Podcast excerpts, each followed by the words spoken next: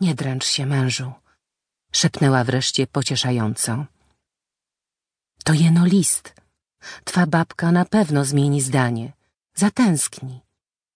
Rozdrażniony mężczyzna zerwał się z krzesła i zaczął krążyć po salonie. Nie, znam ją dobrze. Wybaczenie po chrześcijańsku mi przesyła, ale widzieć mnie nie chce. Przecie nie zdoła cię powstrzymać przed spotkaniem z córką, z wnukami. Zdoła. Uczyni wszystko, by mi stanąć na zawadzie, nawet gdyby jej przyszło wywieźć ich na drugi koniec świata. Dlaczego? To kara dla mnie za to, że władzy jej nade mną nie uznał, że ośmieliłem się przeciwstawić woli rodu. Jak to jej władzy nad tobą? W tamtej familii zawsze niewiasty prym wiodły. Miały majątek, tedy miały i władzę nad ludzkim losem. Wobec służby i poddanych postępowały jak święte, dla rodziny jednak. Nasze uczucia i potrzeby miały za nic. Liczyło się jeno dobro całego rodu. To zabiło matkę moich córek. Okazała się zbyt delikatna na takie brzemię. Stwierdził ponuro. Nigdyś mi o tym nie wspominał. Chciałem zapomnieć to, co było złe. Jednakże twa babka już mocno leciwa, mężu. Długo na przeszkodzie stać ci nie będzie. Urwała przestraszona tym, co chciała powiedzieć. Mężczyzna uśmiechnął się nieznacznie i pokręcił głową.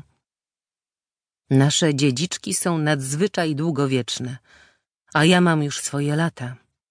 Nie mów tak, proszę, miły mój. W jednym wszak babka ma słuszność. Tutaj znalazłem nowy dom. Niespodziewanie ujął ciepłą, białą dłoń żony i musnął wargami końce jej palców. Zdobyłem serce najpiękniejszej panny w tym mieście. Mam syna i ludzkie poważanie. Po cóż mi stąd wyjeżdżać? Spytał, nie oczekując odpowiedzi.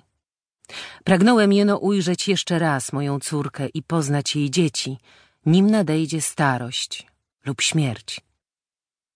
Będę się modlić, by serce twojej babki zmiękło. Zobaczysz, rychło nas do siebie zaprosi. Już zaprosiła, odparł kpiącym tonem. Jakże to? Przeczytaj zakończenie.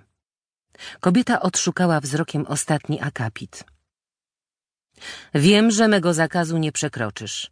Znasz moc Flory. Wszelako nie turbuj się, wnuku. Wiem także ponad wszelką wątpliwość, iż pewnego dnia rodzina nasza znów się połączy. Gdy z twej krwi narodzi się prawdziwa dziedziczka, twoja wina zostanie odkupiona, a w naszych sercach zagoszczą wreszcie spokój i szczęście. Kim jest Flora? Wciąż te banialuki, prychnął ze złością. Nie pojmujesz?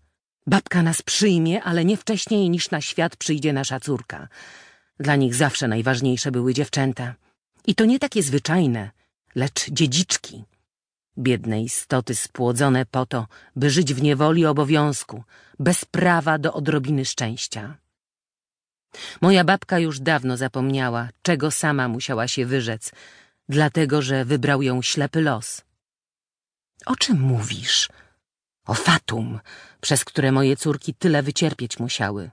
Średniowieczne zabobony, a nie tradycja rodu. Chciałem to pokonać, złamać, a sprowadziłem jeno nieszczęście. Miotał się po salonie. Przerażasz mnie, mężu. Wybacz. Zmitygował się. I nie lękaj się, kochana. Przysięgam, że ochronię wszystkie dzieci, jakie jeszcze ześle nam Pan Bóg.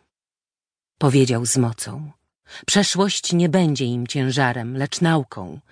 Zamiast kajdan rodowego obowiązku ofiaruje im to, co kochający ojciec może dać najlepszego – wolność i oświecenie.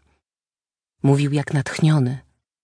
Bo nawet największe dobro uczynione pod przymusem traci swój sens. Dlatego nie pojedziemy do Francji. I nasze rodziny nigdy się nie połączą. Wbrew temu, czego chce moja babka i Flora. Chwycił list, rozdarł go na pół i wrzucił w ogień. Płomienie jakby